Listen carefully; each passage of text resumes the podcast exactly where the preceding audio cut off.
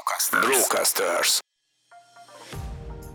Nekem nagyon fontos volt már az első pillanattól kezdve az, hogy szabadon tudjak mozogni. Ez egy ilyen kulcskérdés nekem, hogy akkor is ott tudjak lenni, ahol szeretnék a nap során. Valahogy azt hívtam magamba, hogy nagyobb biztonságot jelent több lábon állni, több embertől függni, több ügyféltől függni, mint, mint egy főnöktől függni. Aki képes arra, hogy saját magát eladja, vagy élvezi ezt valahol, kombinálva azzal a szabadságvágyal, ami szerintem ez elengedhetetlen, az meg fogja találni a számítását. Sziasztok! Ez az extra adás rendhagyó lesz, ugyanis egy olyan interjút osztunk meg veletek a Business Boys csatornáján, amit nem mi készítettünk. A most következő beszélgetés a Manna FM szombatesti műsorában jelent meg, ahol Jekkel Dani műsorában érdekes vállalkozói életutakról van szó. Ezúttal tehát a mikrofon másik oldalán ültem, először a rádióban, és egy utólag hallgatva úgy érzem mostanra sokkal letisztultabb vállalkozói gondolkodásmódot tudtam átadni egyben, elsősorban azoknak, akik még csak most kezdik ezt a pályát. Sok olyan sztorit mesélek, ami a BB-ben már hallható volt korábban, de így egyben talán még sosem állt össze a kép, hogy hogyan váltam vállalkozóvá. De nem csak rólam volt szó, ugyanis sokat meséltem arról, hogy szerintem kinek érdemes ma vállalkoznia, és hogyan lehet ezt elkezdeni. Hogy mit érdemes kezdeni az impostor szindrómával, illetve hogy nekem van-e olyanom. Beszéltünk arról, hogy kitől és miben érdemes segítséget kérni, illetve úgy érzem, sikerült összefoglalni, hogy mik azok a szempontok, amiket minden kezdő vállalkozásnál át kell gondolni alaposan, mégis rengetegen elvétik ezek kidolgozását. Azoknak ajánlom tehát ezt a részt, akik kacérkodnak a vállalkozói élettel, vagy az út elején járnak, ehhez pedig az én életem és az elmúlt években megtapasztalt tanulságok lesznek ebben az interjúban segítségül. Nekem nagy élmény volt először rádióban szerepelni, és ezért nagyon hálás is vagyok a Jekkel Daninak, aki meghívott a műsorába, Hallgassátok tehát őt, át is adom neki a szót, de csak a zene után.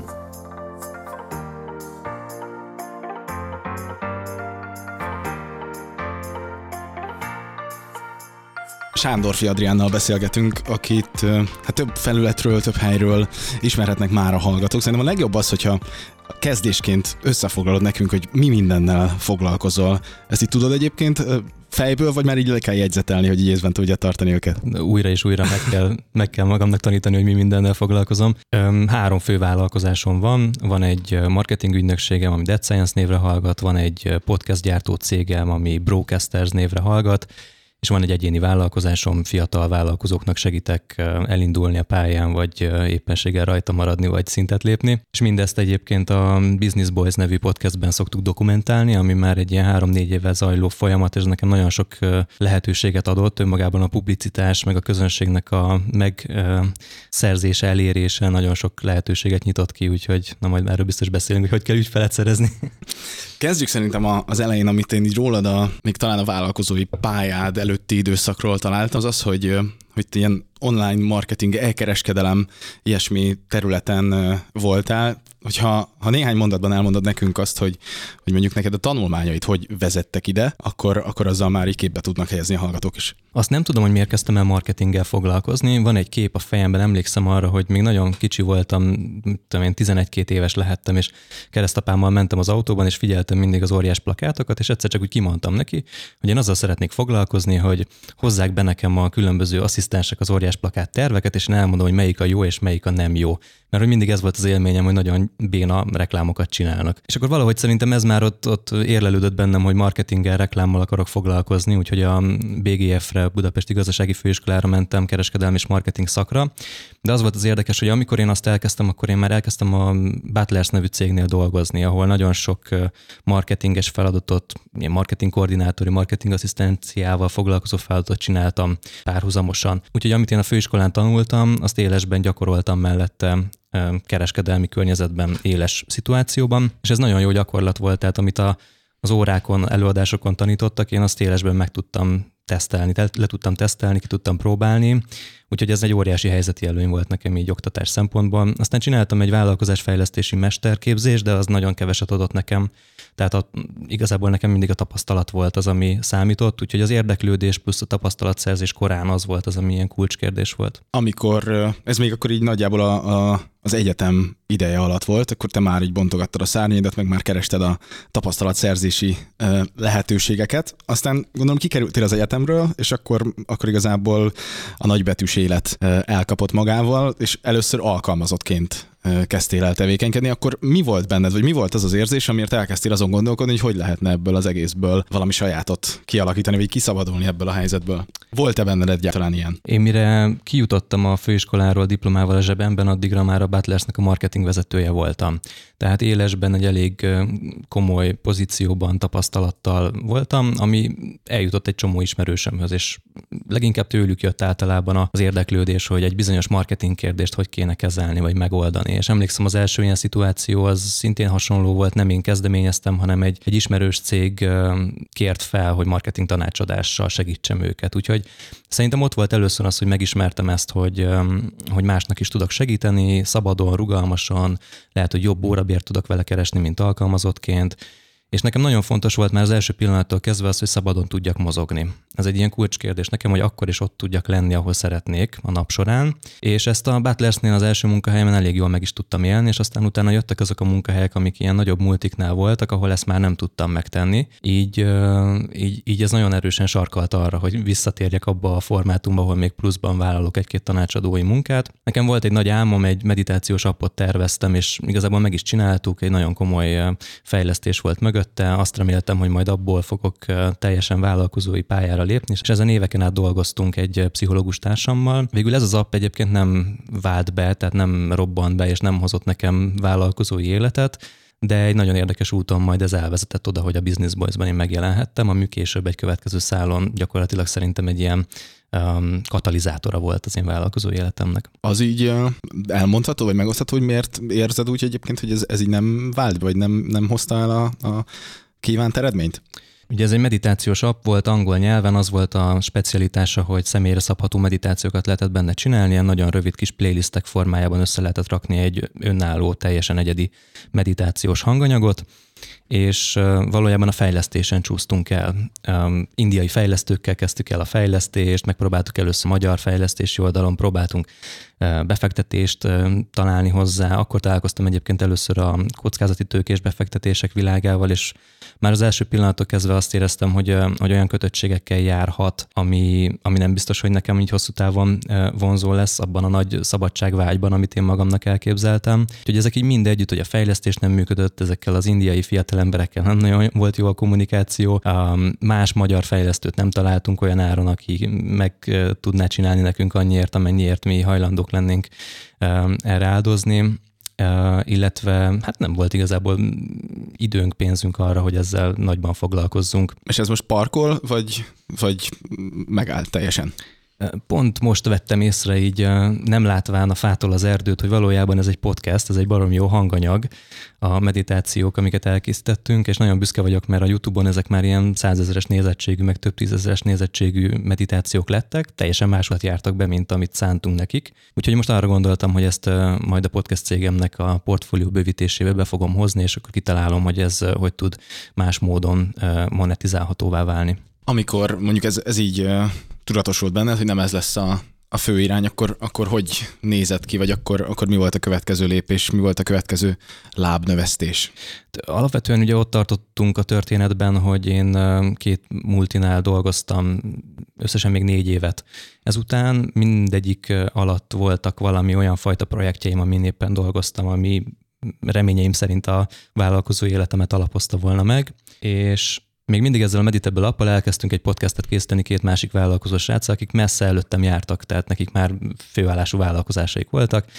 Én meg még mindig ezzel a kis appocskámmal próbálkoztam valamivel előre jutni. Az mellett egy fontos dolog, hogy azért nekem egy komoly karrierem volt szerintem így az online marketing elkereskedelmi világban, és uh, nehéz élmény volt az, hogy uh, úgy döntsek, hogy hátrahagyom ezt a biztos alkalmazotti struktúrát, amiben voltam, ami ugye viszont pont azt a szabadságfaktort nem adta meg, amire én vágytam. És um, gyakorlatilag az utolsó egy-két év volt az így az alkalmazotti karrieremben, amikor már azt a fajta marketing és elkereskedelmi tudást, amivel rendelkeztünk, egyel profi módon sikerült tanácsadói vagy egyéb projektek formájában hasznosítanom, és amikor én felmondtam 2019 közepén, akkor elindítottuk az ügynökségünket, ez egy marketing ügynökség volt, és mellette rögtön el is kezdtem egy coaching üzleti tanács tanácsadás formátumban egyéni vállalkozóként dolgozni, hogy miért ezt a kettőt igazából szerettem volna mindenképpen már rögtön az elején olyan anyagi biztonságot teremteni magamnak vállalkozóként is, ami alkalmazottként megvolt. Tehát nekem az volt a fixa ideám, hogy akkor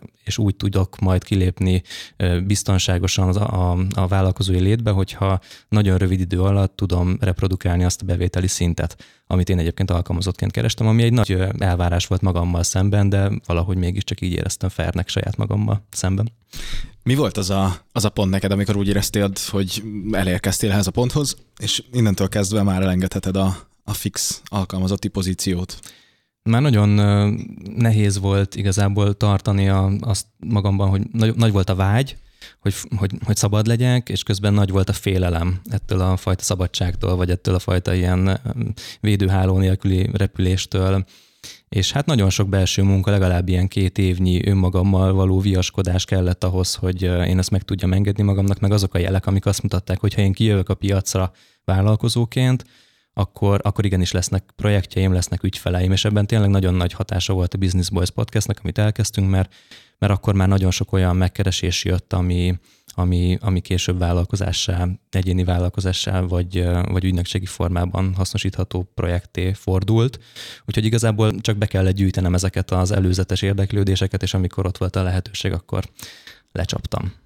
Szerinted ez, ez egyébként anyagi, mentális, kapcsolati mi, mi az a fő szempont, amit ilyenkor érdemes figyelembe venni, amikor valaki ezen a döntésen gondolkodik? Mert van, aki pedig úgy dönt így tulajdonképpen, hogy fogja magát, felmond, és lesz, ami lesz. Van, van egy ilyen út is. Szerinted, szerinted mi az, amit leginkább érdemes ilyenkor figyelembe venni? Vagy mit tanácsolnál mondjuk valakinek, aki éppen ilyen helyzetben van, hogy mikor tudja azt érezni, hogy itt van ez a pont? Ugye én nap mint nap foglalkozom ilyen kezdővállalkozókkal is, meg már a pályájuk elején járó vállalkozókkal, szóval láttam mindkét irányra, vagy mind, akárhány irány van, mindegyikre láttam sikeres eseteket. Szerintem az nagyon fontos, és az én utam igazából az az volt, hogy, hogy biztosítani kell, hogy le kell tesztelni azt, hogy valóban az, amit én tudok, amire én a vállalkozásomat szeretném alapozni, arra van-e piaci igény.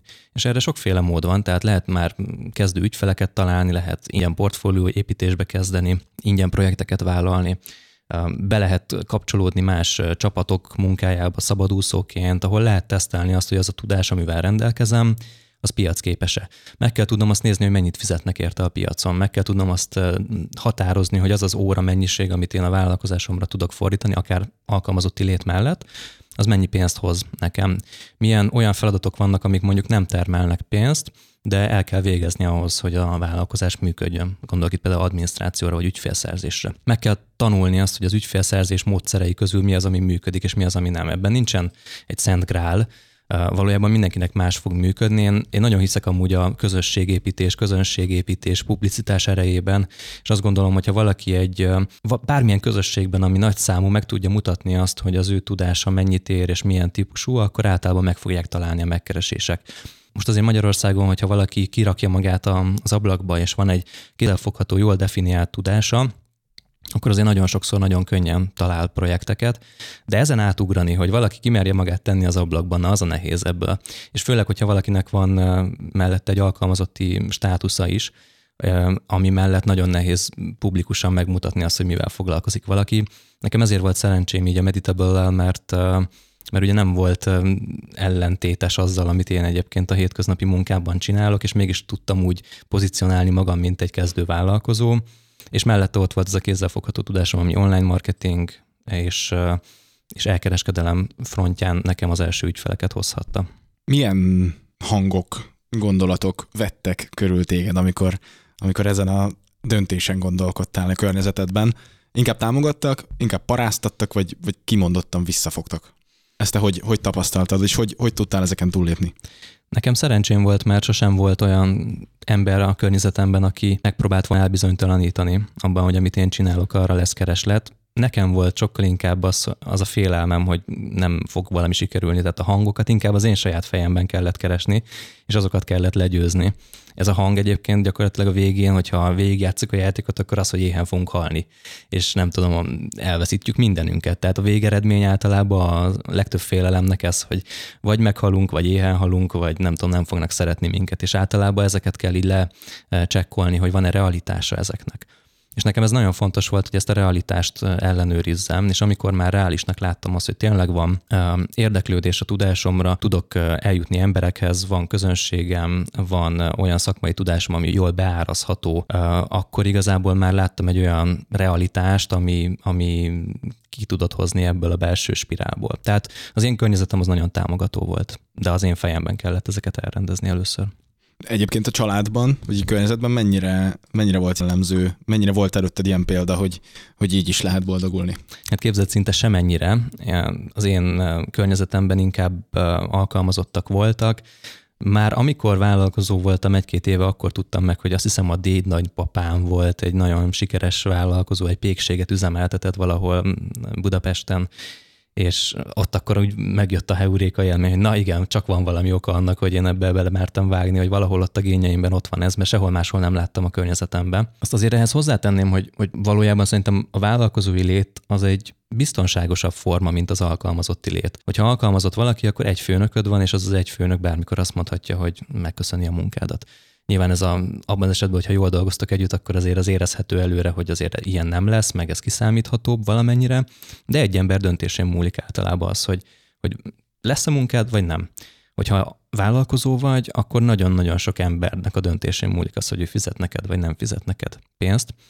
És uh, emiatt én inkább sokkal inkább azt láttam így az alkalmazotti világban körülöttem, hogy, hogy veszélyben élnek az emberek a környezetemben, rokonok kapcsán, tehát bárki elveszítheti a munkáját bármikor, és ez még abban az időben volt, amikor mondjuk így nehéz is volt mellett a másik állást találni. Tehát én ebben szocializálódtam.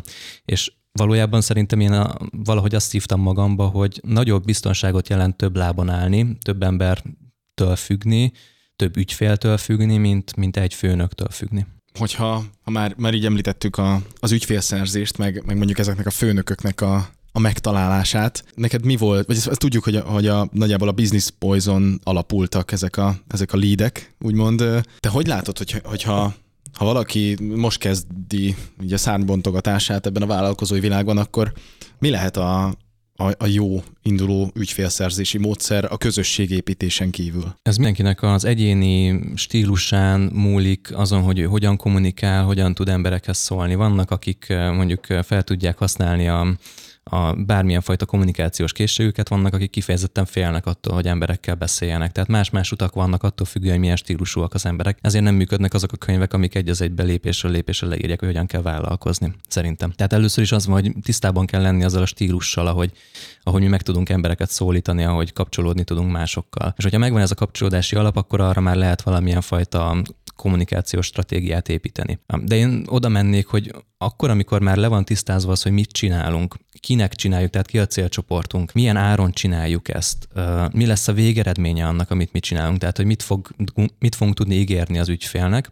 akkor abból összeállhat már egy olyan szolgáltatási csomag, ami sokkal könnyebben kommunikálható, és szerintem itt van a választóvonal, mert a legtöbben idáig nem jutnak el. Tehát nem tudják azt, hogy kinek, mit, mennyiért és hogyan nyújtanak, hogyan szolgáltatnak. Viszont amikor ez megvan általában az embereknek, tehát nagyon tisztán tudják azt, hogy mi az az érték, amit tudnak adni valakinek, akkor általában felszoktak bukkanni azok a lehetőségek, amiken keresztül ezt akár ismerősök, ismerősöknek, akár az ismerős ismerősének, de már el tudják kezdeni szolgáltatni. Hogyha mondjuk, nem tudom, egy tanácsadói bizniszről beszélünk, vagy valamilyen fajta terméket hoz létre valaki, akkor azért a legtöbb esetben ismerősök ismerőseink keresztül indul be a biznisz, és ennek az a kulcsa, hogy legyen egy tiszta produktum, ami nagyon szépen ki van találva, hogy mennyit ér, és kinek nyújtjuk ezt a terméket vagy szolgáltatást. Na ez a, ez a kulcsa szerintem, és amikor én valakivel dolgozom, akkor általában hónapok mennek el, mire letisztítjuk azt, hogy pontosan ki vagy te, pontosan mit csinálsz, kivel dolgozol, ki az ideális ügyfeled, mennyiért veszik meg tőled a terméket vagy a szolgáltatást, mi lesz az ügyfélnek az előnye azáltal, hogy veled tud együtt dolgozni és egész egyszerűen mire ezek letisztulnak, addigra, addigra sokkal könnyebben adják magukat azok a helyzetek, ahol lehet már kommunikálni az ügyfelekkel. És ugye a kommunikáció az a másik útja, vagy a másik kulcsa igazából a, a, az egész vállalkozósdinak, mert hogyha már van valami, amit tudsz szolgáltatni, vagy, vagy eladni, akkor ki kell építeni azokat a csatornákat, ahogy ez eljut egy potenciális vásárlóhoz. És akkor itt lehet az, hogy informális úton, beszélgetések útján mindig mindenkinek elmondva tesszük azt, hogy mivel foglalkozunk. Lehet egy blogot vagy egy honlapot készíteni, mindenképpen érdemes mondjuk hirdetésekkel foglalkozni, lehet valamilyen fajta közösséghez kapcsolódni, ahol te egy kiegészítő személy tudsz lenni. Tehát egyre több olyan szabadúszó együttműködő társaság alakul ki, ahol valaki mondjuk nagyon jó hirdetésmenedzser, valaki jó grafikus, valaki jó szöveget ír, és akkor, amikor az egyikhez beesik egy meló, akkor a másikat ajánlja. Ezek ilyen ajánlói együttműködések, és ezekből is nagyon jól el lehet indulni. Úgyhogy azt nem lehet megspórolni, hogy legyen valamilyen fajta kommunikációs útvonal, ahogy egy ügyféllel felveszük a kapcsolatot. Na erre már nagyon sok irodalom van így a, az internet szerte, tehát ebből már a stílusnak megfelelően ki lehet választani azt, hogy hogyan és milyen módon akar valaki kommunikálni. Te hogy látod azt, hogy miben foglalható össze a vállalkozói mentalitás, a vállalkozói gondolkodás? Ki, hogy lehet körülélni azt az embert, akinek mondjuk való a vállalkozósdi, mert tudjuk azt, hogy van, akinek egyáltalán nem való, és, és hiába próbálkozik, hogy sosem lesz sikeres vállalkozó, mert nagyon bele van ragadva a, az alkalmazotti keretekbe, gondolkodásba, és valahol ezekbe a, a békjukba. Te ezt hogy látod, és hogy lehet ezt fejleszteni szerinted? Azt először szeretném elmondani, hogy szerintem az, hogy valaki alkalmazott, az nem rosszabb, vagy nem kevesebb, mint a vállalkozói lét, hanem egy más módja annak, hogy valaki éljen. Szóval én abból indulnék ki, hogy először is, hogy szükség van erre az életmódra. És egy ilyen életmódnak azok az előnyei, hogy például szabadon lehet eldönteni azt, hogy kivel dolgozunk, mikor csináljuk, hol csináljuk. Hogyha ez egy érték valakinek, akkor már érdemes ebben gondolkozni, mert ezt azért a nagyon sok alkalmazotti hely nem adja meg. Ha ez valakinek nem érték, akkor, akkor már talán rögtön az elején felesleges ebbe az irányba elindulni. Szintén a szabadság oldaláról közelíteném meg, hogy valakinek, ha érték az, hogy ő dönti azt el, hogy mit csinál, hogy azért mennyi pénzt kér el, hogy hajlandó magátnak olyan fajta új tudást szerezni, ami, ami bővíti az ő eszköztárát, és ezért hajlandó akár fizetni, az már rögtön megint egy jó jel arra, hogy valaki nyugodtan elindult a vállalkozás irányába.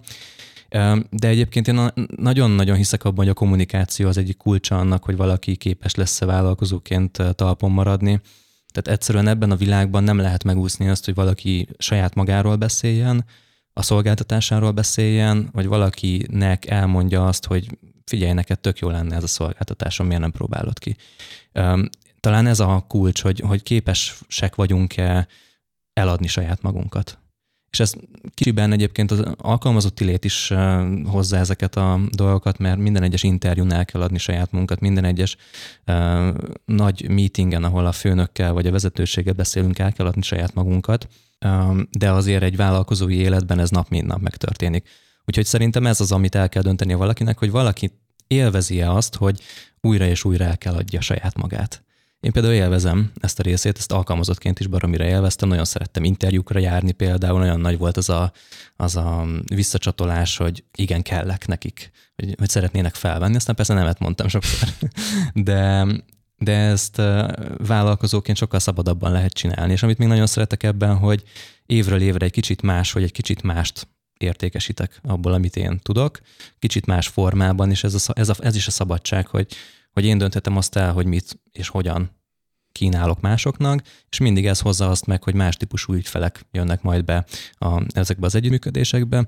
Úgyhogy én ezt mondom, hogy aki képes arra, hogy saját magát eladja, vagy élvezi ezt valahol, kombinálva azzal a szabadságvágyal, ami szerintem ez elengedhetetlen, az meg fogja találni a számítását. Konkrétan foglalkoztatok ti is néhány, néhány pár tízadással ezelőtt az impostor szindrómával, ami szerintem, a, a, meg ti is erről beszéltetek, hogy, hogy nagyon sok vállalkozónál egy, egy olyan stádium, aminek lehet, hogy sosincsen vége, de mégis valahol tudatosan véget kell neki vetni. Hogy lehet ezen e, túljutni kezdővállalkozóként, hogy akár nálad hol jött el az a pont, amikor azt mondtad, hogy én egy business boy vagyok, és én ebben a, ebben a témában e, értékes e, tartalmat fogok tudni szolgáltatni más hasonló cipőben járó vállalkozóknak, vagy, vagy akár alkalmazottaknak. Hogyha most a podcast oldalát nézzük, hogy nekem ez hogy jött el, az, az kettős, tehát egyrészt hol jött el vállalkozóként, ténylegesen, másrészt hogy jött el podcasterként. Hogyha utóbbit nézem, akkor egyszerű dolgom van, és ez mindenkinek szerintem igaz, hogy, hogy akkor tehát, hogy arról beszéljünk, ami, ami, ami igaz, ami, ami tényleg történik velünk, és az általában mindig lesz valaki, akinek érdekes. Abban az életszakaszban, amiben én voltam, mindig volt éppen valaki, aki hasonló életszakaszban van, emiatt hitelesnek tűntem. Szóval ez a része nem volt bonyolult nekem. Az, hogy ezt az impostor szindrómát a vállalkozói létben kezeljem, az egy, az egy folyamatban lévő dolog, ami talán egy életen keresztül tart.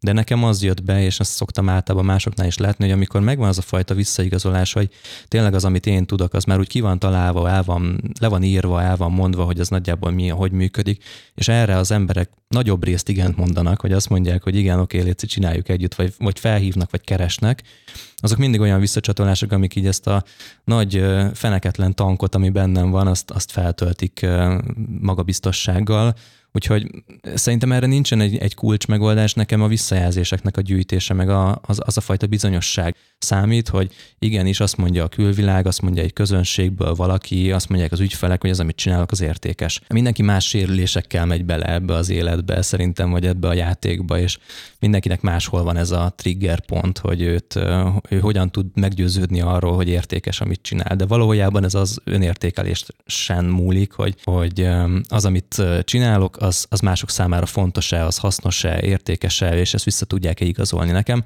És persze vannak azok, akiknek még ez se számít, tehát ez, ezután se hiszik azt el, hogy, hogy jók, hogyha megkapják ezeket a visszajelzéseket, azon nagyon-nagyon nehéz javítani, az már pszichológiában tartó területet, ott, ott már kell segítséget kérni erre szerintem. Szerinted ez mennyire szükséges az, hogy, hogy mondjuk az ember tisztában legyen saját magával, és mondjuk akár a, a mondjuk a vállalkozói útjának a megalapozására egy valamiféle pszichológus, coach, bármilyen ö, segítséget igénybe vegyen. Van-e mondjuk ebben tapasztalatot, hogy aki mondjuk ezt igénybe veszi, ő mondjuk ö, gyorsabban tud akár fejlődni, vagy, vagy, vagy hogy, hogy ez, ez a személyiségnek az ilyenfajta megerősítése mennyire alapvető véleményed szerint ezen az úton? Általában kétféle segítséget szoktak kérni. Az egyik az, hogy konkrét tapasztalatot osszon meg valaki, ezt csinálom én. A másik verzió az az, hogy coaching technikákkal, pszichológiai technikákkal, de kifejezetten az egyén erősségeire építve, megtalálva az ő mm, gyengeségeit és erősségeit, ilyen mozgatórugóit, azokra találnak ki valamilyen fajta megoldást, és szerintem mind a kettő kellhet, mind a kettő működhet, attól függ, hogy éppen milyen életszakaszban vagyunk. Én próbáltam egyébként személy szerint mindegyiket. Nekem még mielőtt elkezdtem a vállalkozósdit, legalább öt éven át volt egy kócsom, akivel dolgoztam, és ő, ő, mixelte ezt, hogy el is mondta a tutit, meg, meg rá is vezetett, hogy nekem mi lehet a tuti, és utána én ezt, ezt át ültettem a saját módszertanomba, és alapvetően inkább tanácsokat adok. Tehát szerintem van egy élethelyzet, amikor egyszerűbb és gyorsabb, hogyha valaki megkérdezi egy tapasztaltabb embert, hogy itt mit kell csinálni, és ez nem kell egyébként kócshoz menni, vagy üzleti tanácsadóhoz menni, például egy, egy, egy, egy olyan ismerős, aki, aki előttünk jár, nagyon sokszor szívesen segít. Tehát kérdezni kell, kérni kell, a terápia, komolyabb pszichológusi tevékenységek szerintem akkor kellenek, amikor valaki mondjuk nagyon fél attól, hogy elinduljon ezen a pályán. Olyan önértékelési zavarai vannak, amiket már később, vagy többször a, világ valahogy így visszajelzett neki, hogy megkapta azt sokszor az életben, hogy jó az, amit csinál, jó az, amit csinál, és belül mégiscsak azt mondja egy hang, hogy ez semmit sem ér, vagy hogy úgyis el fogom veszíteni a munkámat, vagy úgyse lesznek ügyfelek, akik majd velem akarnának dolgozni. Ezt érdemes lehet azért már megnézni, de vannak ilyen önsegítő módszerek, naplózás, mindenféle olyan önismereti gyakorlat, feladatkönyv, ami ezeket letisztítja. Tehát a tudatosodás annak, hogy zajlik bennem ez a fajta bizonytalanság, lásd akár az impostor szindrómának a megnyilvánulásai, az már nagyon sokat segít. Tehát el kell hinni azt, hogy hogy lehetséges, hogy az, amit én belül érzek, az nem biztos, hogy ugyanaz az a valóság a külvilágban is. Neked erre van egyébként ilyen, ilyen úton tartó, lendületet megtartó módszered? amiben így tudod folyamatosan erősíteni magadat? Valahogy én eléggé hiszek a különböző ilyen naplózási módszerekbe. Én nagyon sokszor jegyzetelem azt le, hogy éppen most mi van. Szoktam mindenfélét csinálni, jegyzeteket, elmetérképeket csinálok, akár ott vannak a podcastek, amik több évre visszamenőleg bizonyítékát mutatják annak, hogy fejlődök. És amikor ezekkel szembe találom magam, vagy tudatosan visszanézek arra, hogy egy-két évvel ezelőtt mit csináltam, akkor azért olyan elég nagy fejbekólintások szoktak lenni, hogy hogyha végig mostanában úgy is éreztem, hogy valami nem megy, akkor ahhoz képest azért nagyon sokat léptem előre.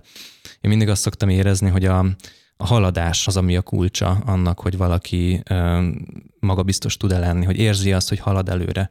És erre kellenek ilyen visszaigazoló élmények. Egyébként amúgy egy szakemberrel való munka is nagyon sokszor ebben segít, hogy egy, egy jó szakember vissza tudja igazolni azt, hogy haladtál, hogy léptél előre, hogy vannak változások az életedben. Fel tudja hívni arra a figyelmet, hogy nézd meg, egy évvel ezelőtt itt tartottál, most meg itt tartasz, erre is képes voltál. És amikor kívülről is visszajön ez, és megerősödik az az élmény, hogy igen, egy évvel ezelőtthöz képest mennyit változtam, az egy nagyon-nagyon megerősítő dolog tud lenni.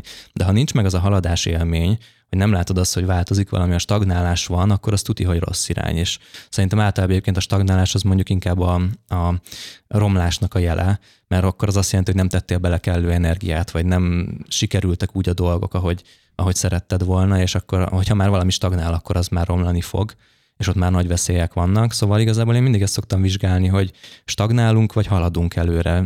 Változott valami, fejlődött valami, vagy nem. És ami stagnálott, akkor mindig meg kell nézni, hogy mit rontottam el.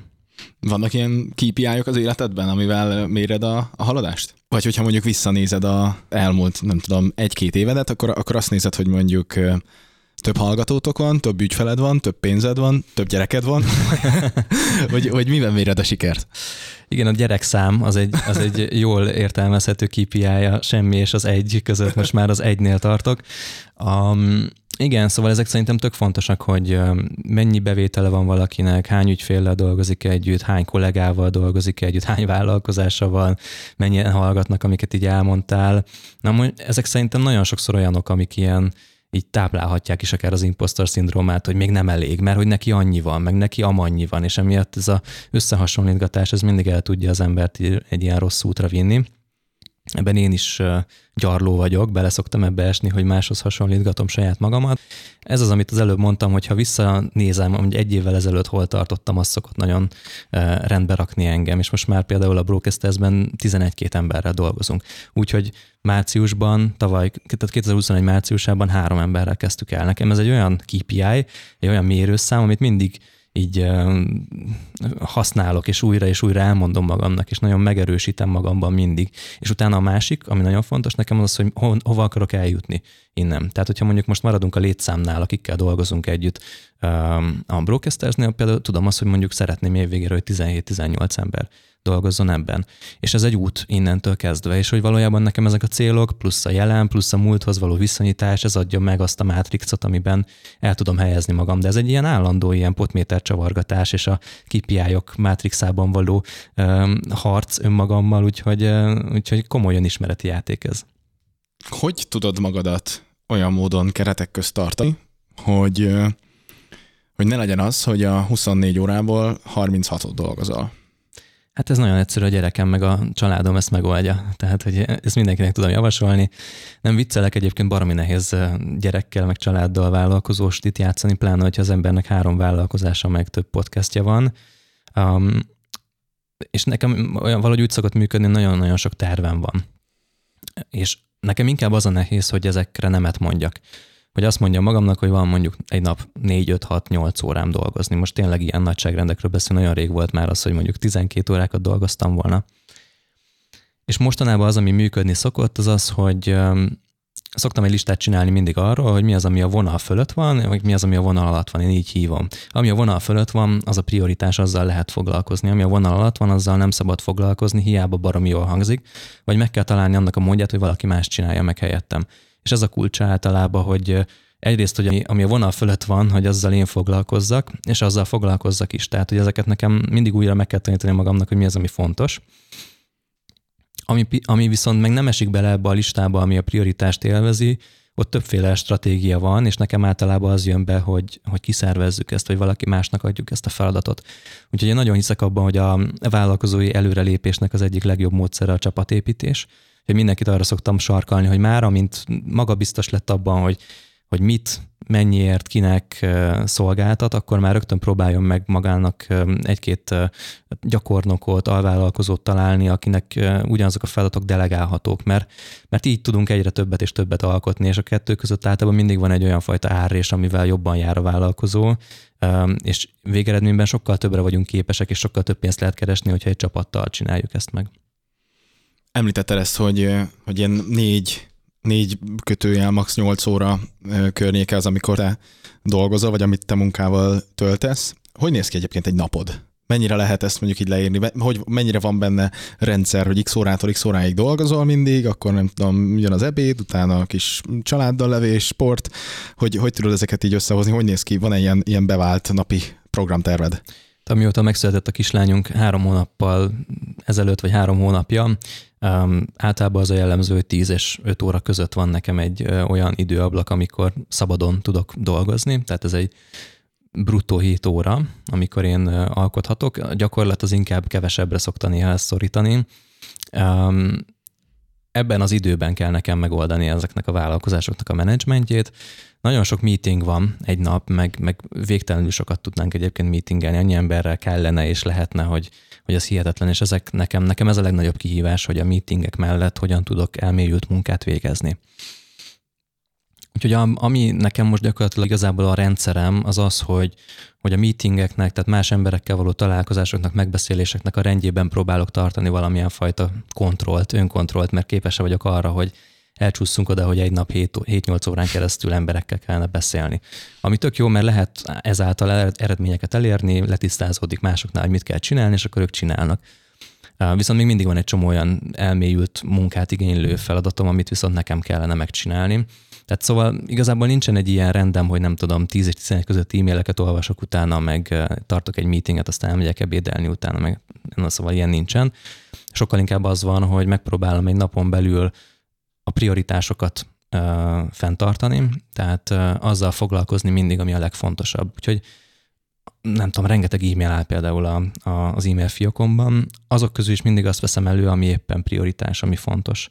Tehát amiről tudom azt, hogy nekem sürgős, az ügyfélnek sürgős, nekem fontos, az ügyfélnek fontos, és hogyha ez a kettő egyben jár, akkor meg persze pláne, és uh, ugyanez minden feladattal, amit, amit kezelek. Nagyon sok feladat van körülöttem, nagyon sok ötlet van körülöttem, ezeket kell mindig prioritás sorrendbe tennem, ahhoz, hogy a sok meeting mellett beférjen a, az életembe, de nekem tényleg a, valójában ez a fajta tudat, ez a fajta tudatosság a kulcs, hogy mindig tudjam azt, hogy mi az, ami éppen most számít. És azon belül már úgy szabadon osztom be az időmet, szabadon játszok ezzel, hogyha tehetem, akkor szabadidőt csinálok magamnak, és akkor inkább olvasok, ha lehet, akkor mondjuk, és olyan a nap, meg olyan a gyerekkel az idő, hogy sokkal többet dolgozom, akkor este is még beülök az e-mail elé, vagy az e-mailek elé megválaszolgatni párat, de általában az szokott nekem működni, hogy így a saját kedvemre bízom, hogy éppen mennyit akarok és mivel akarok foglalkozni, figyelve arra, hogy a prioritások biztonságban legyenek. Említetted ezt, hogy, hogy vannak még tervek bőven, Ezekről mit lehet tudni? Mi, mi az, ami még a, a Sándorfi portfólióba bekerül a,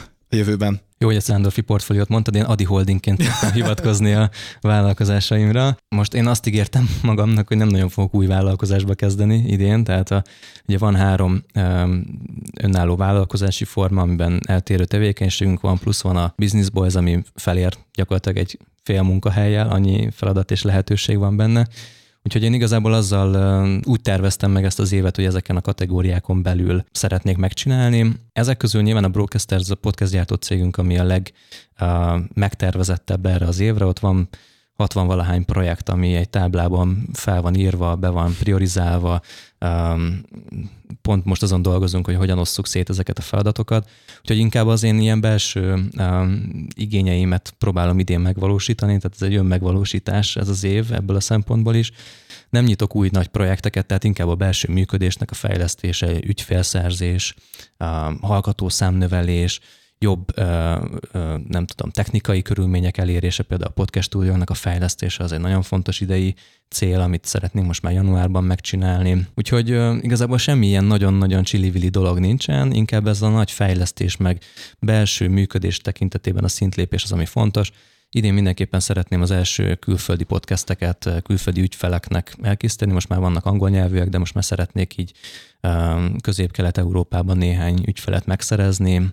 Ezt most így sokszor kimondom, és akkor hát, ha bevonzom magamnak, mert hogy egyelőre gőzöm sincs, hogy hogy kell mondjuk külföldön ügyfeleket szerezni. Lásd, ez az ügyfélszerzésnek egy módszere. De az úr ebből is jön igazából, hogy, hogy mindegy, hogy csinálni kell, és akkor majd lesz belőle valami. Hát meg el kell határozni, igen. Tehát, hogyha most én már tudom azt, hogy van egy akkora apparátusom, hogy képesek lennénk több nyelven több országba is ügyfelekkel dolgozni és podcasteket gyártani, akkor úgy általában meg szoktak teremni ezek a lehetőségek, de ez először meg kell találni azt az infrastruktúrát, azt a környezetet, ami ezt elbírja. Úgyhogy a rendszerek, a rendszereknek a fejlesztése, a, az automatizmusoknak a fejlesztése az a, az a kulcs idén. Tehát például önmagában az, hogy szélszrendszerünk legyen, az nagyon-nagyon sok mindent meghatároz. A szélszrendszer az nem csak az, hogy egy értékesítő kimegy valakihez és elad valamit, vagy rádumál valamit, hanem az, hogy mi az árazásunk, újból a célcsoportot, újból a projekteknek a, a, a, a tartalmát újraegyeztetjük, hogyan kerül be a rendszerünkbe egy új ügyfél, hogyan kommunikálunk vele, hogyan osztjuk szét a feladatokat házon belül, milyen rendszerben vezetjük ezeket, milyen árajánlatot adunk ki, milyen díjkalkulátorunk van, hogyan árazunk. Tehát ezek azok, amiket egy vállalkozónak nap mint nap kéne csinálnia, és ez erre értettem azt az elmélyült munkát, amire nagyon sok időt szeretnék idén szánni. Nagyon közhelyes kérdés, de van-e olyan stratégiád, ami mondjuk azt fogja eredményezni, hogy mondjuk öt év múlva már ilyen napi feladatokkal nem fogsz foglalkozni, akár nevezhetjük ezt exit stratégiának, akár egyszerűen csak megkérdezhetem azt is, hogy hol látod magad öt év múlva. Én öt év múlva leszek, fú, lehet, hogy már 39 éves leszek, most valahogy, valahogy idén, idén leszek 34. Én azt mondtam magamnak még 27 évesen, hogy én valahogy ki kell találjam azt, hogy 37 éves koromban hogy vonulok nyugdíjba. Ez lehet, hogy kicsit 27 évesen egy picit ilyen um, naív feltételezés volt, és nem is így képzelem most már a 37-es évemet, hanem inkább úgy, hogy egy vállalkozási portfólió tetején ülök, igazából a stratégiával foglalkozom, az agyamban megjelenő lehetőségeket, a velem szembe kerülő lehetőségeket, ötleteket szétoztam az egyes projektek között, és valójában ezekből élek. Ez, így tervezem nagyjából a 37. évet életében betöltését. Nekem igazából nem az a vágyam, hogy ne dolgozzak, hanem, hanem inkább az, hogy milyen minőségben dolgozom, tehát stratégiai szinten dolgozzak, ehhez pedig most építjük azt a csapatot, hogy, hogy ezeket a folyamatokat le tudják mások is zongorázni. Um, nem akarok így ilyen szempontból visszavonulni, vagy ténylegesen nyugdíjba menni, de szeretnék legalább három-négy olyan bevételi lábat, ami a napi munkát illetően nélkülem is elketyeg, viszont az éves stratégiát, a nagyobb időszakokra vonatkozó stratégiát, azt meg én szeretném akkor még kialakítani. Emellett szeretnék olyan pénzügyi portfóliót építeni különböző befektetésekből, akár, akár tőzsdén, akár, akár bármilyen más pénzügyi instrumentummal, ami mellette még stabil, kiszámítható bevételt is eredményezhet. Nagyon szeretnék olyan ingatlanokkal rendelkezni néhány éven belül, amik folyamatos stabil kiadási bevételt jelentenek. Tehát nekem igazából ez egy cél, hogy legyen három-négy vállalkozás, ami bevételt termel, legyenek mellette pedig olyan befektetések, amik szintén hoznak valamilyen fajta kiszámítható jövedelmet, mert azt gondolom, hogy én nem alapozhatok arra, hogy majd nyugdíjas leszek, vagy a nyugdíjban ö, értelmezhető pénzt fogok kapni az államtól, hanem helyette kell megoldanom ezt a problémát, úgyhogy, ö, úgyhogy ennek megyek elébe, és próbálom azokat a kis cölöpöket letenni, amikre majd öregen is rá lehet feküdni. És ebben egyébként most így hol tartasz, vagy ez, vagy ez, ez, ez mennyire előre haladott már ez a, ez a befektetési vonal?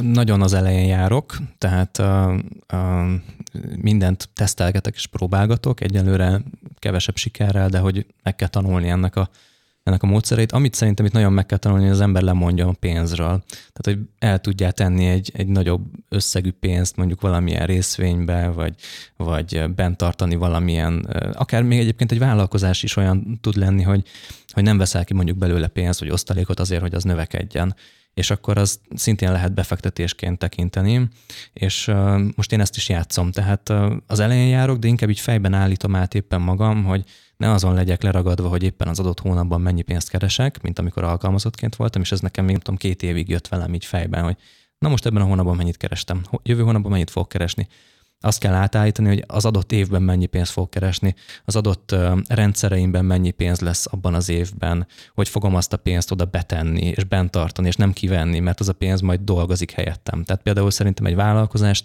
befektetésként tekinteni lehet sokkal jobb is, mert mint, mint, mint bármi más, mert szabadon dönthetem el azt, hogy az a pénz, ami a rendszerben van, az milyen irányba hasson. Tehát mondjuk felveltek embereket, akik helyettem oldanak meg olyan feladatokat, amiket én csinálok és ebből kell egy olyan stratégiát, hogy mondtad, alkotni, ami, ami minden, minden pillére oda tart, amit elmondtam 37 éves koromra illetően.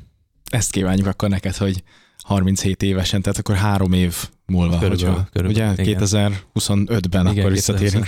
Be, benne is van naptáramban már, meghívott a, a Mester Tomi a Business Boys-ból, hogy majd ott lesz egy ünnepség, amikor én ezt szépen elértem, úgyhogy köszi, hogy ehhez szurkolsz. Turkolunk hozzá, hogy, hogy összejöjjön ez, vagy még akár, akár még ezt szárnyalad is túl. Oké, okay, köszönöm szépen. Nagyon szépen köszönöm, hogy itt voltál velünk, és elmondtad, tök inspiráló a sztorid, meg, meg, meg tényleg érdekes dolgokat mondtad, úgyhogy köszönjük szépen. Nagyon örülök, hogy itt lehettem, jó érzés volt, köszi szépen.